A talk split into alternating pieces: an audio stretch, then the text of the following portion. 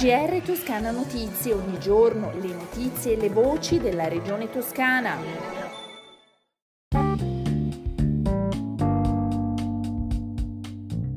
Un buon ascolto dalla redazione di Toscana Notizie. Questo è il nostro GR. Non può esserci Natale senza paniere delle eccellenze, l'appuntamento fisso delle festività è confermato anche per il 2022, ideato dalla Fondazione Associazione Nazionale Tumori per celebrare la ricchissima tradizione enogastronomica del territorio e realizzato grazie alla generosità di numerose aziende locali.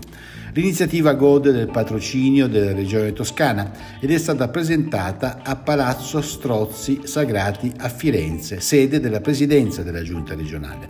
Bastano 25 euro di donazione minima per portarsi a casa o regali- regalare il paniere delle eccellenze toscane, composte da quattro prodotti tipici del territorio. In questo modo si potranno sostenere il progetto di assistenza medica specialistica domiciliare che Anto offre gratuitamente in Toscana dal 1995 attraverso un'equipe sanitaria composta da medici, infermieri, psicologi e nutrizionisti. Ascoltiamo il presidente della Regione Toscana Eugenio Giani e Simone Martini, il delegato ANT di Firenze.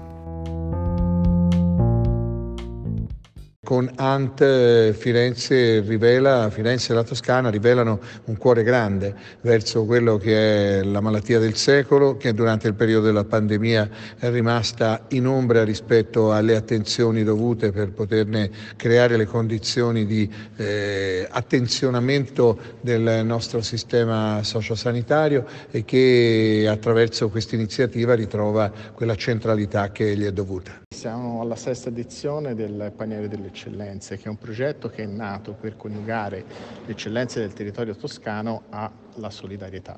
La solidarietà che in questo caso si esprime aiutando Fondazione Ant e quindi tutti i progetti di assistenza domiciliare sia per gli adulti che pediatrico, che ricordo è il progetto Mimbinant.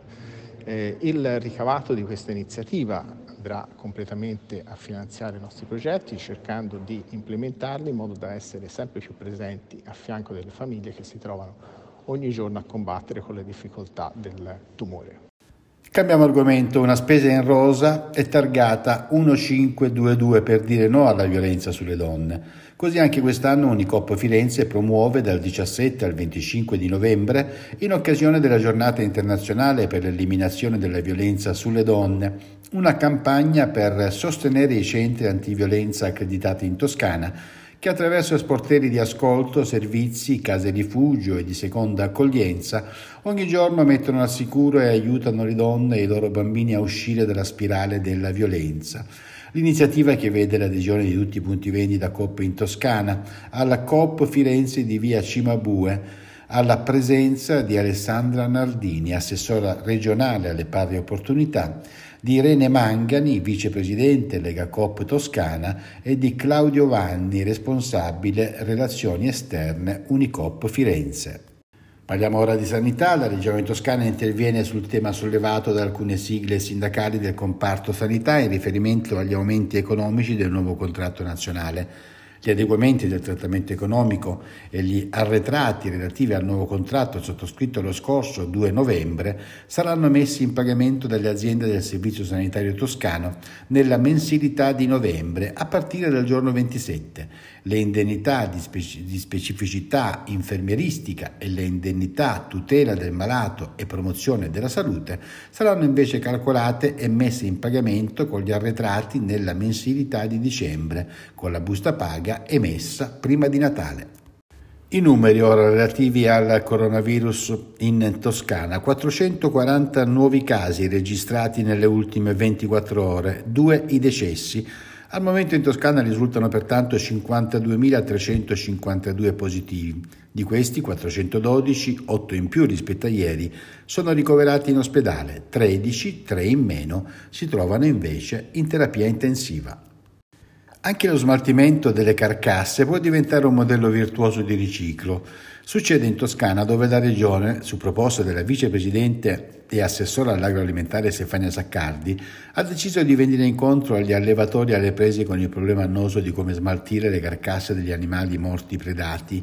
Le carcasse, previo il controllo ASL, potranno essere ritirate dagli allevamenti dove si trovano e portate al parco faunistico del Monte Amiata, dove diventeranno cibo per i lupi e gli ibridi che qua sono racchiusi in recinti impermeabili di 9 ettari.